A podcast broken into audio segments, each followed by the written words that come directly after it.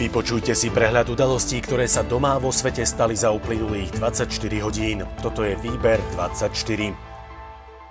Predseda hnutia Smerodina Boris Kolár vraj nechcel veľmi vstupovať do vlády zo stranou za ľudí, ale ako tvrdí, nevyberá si.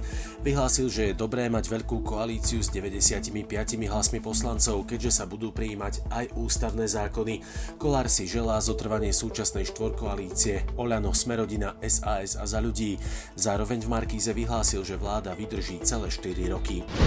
Opozičný poslanec Juraj Blanár označil fungovanie Matovičovej vlády za tragikomické. Tvrdí, že je tu veľké ohrozenie toho, čo sa v štáte za posledné roky dokázalo urobiť, napríklad z hľadiska sociálnych opatrení. Blanár vyčíta koalícii aj to, že pre kauzu Kolárovej diplomovej práce bol paralizovaný parlament a nemohli sa príjmať opatrenia pre ľudí.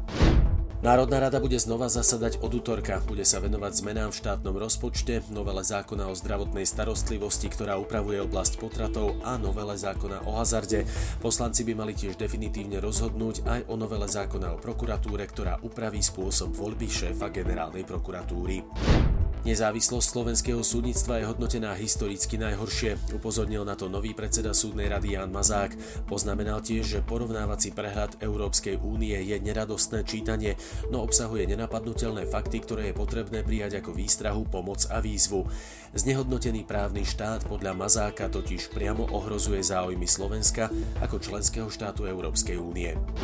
Proces verejného obstarávania na tlač a distribúciu vládnych novín sa spustí ešte do konca tohto leta. Momentálne prebieha prieskum zisťovania predpokladanej hodnoty zákazky a pripomienkujú sa zmluvy k verejnému obstarávaniu. Podľa úradu vlády budú noviny vychádzať ako bezplatný mesačník s predpokladaným rozsahom 32 strán.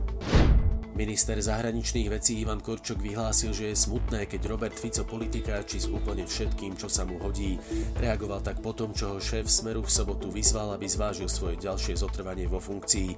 Dôvodom má byť zlyhanie ministerstva zahraničných vecí, keďže Veľká Británia zaradila Slovensko na zoznam rizikových krajín v súvislosti so šírením nového koronavírusu.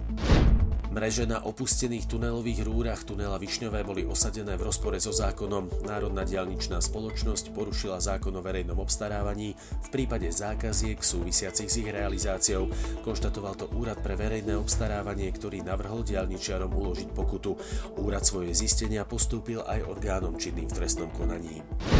Zoltán Andruško, ktorého koncom minulého roka špecializovaný trestný súd v Pezinku odsúdil na trest 15 rokov odňatia slobody za úkladnú vraždu novinára Jana Kuciaka a jeho snúbenice Martiny Kušnírovej, sa v pondelok postaví pred okresný súd Bratislava 5. Na tomto nižšom bratislavskom súde je s ním a s jeho komplicom naplánované hlavné pojednávanie v prípade krátenia dania poistného. A poďme do zahraničia. Exit poll z druhého kola prezidentských volieb v Poľsku naznačuje veľmi tesné víťazstvo úradujúceho prezidenta Andreja Dudu. Podľa prieskumu získal Duda 50,4% hlasov, zatiaľ čo jeho súper, varšavský primátor Rafal Trzaškovský 49,6%. Rozdiel medzi oboma kandidátmi je taký tesný, že zatiaľ nemožno žiadneho z nich označiť za víťaza volieb. Štatistická odchýlka totiž predstavuje 2%. Veľmi tesný súboj oboch prezidentských kandidátov avizovali už predvolebné prieskumy verejnej mienky. Exit poll zverejnený po zatvorení hlasovacích miestností naznačuje relatívne vysokú volebnú účasť na úrovni takmer 70%. Oficiálne výsledky volieb budú zverejnené najskôr v pondelok večer.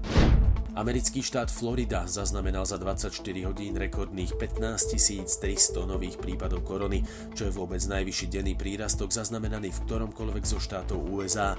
Predošlý rekord držala Kalifornia s takmer 12 tisíc nakazenými, ktorí tam zaznamenali len pred 4 dňami.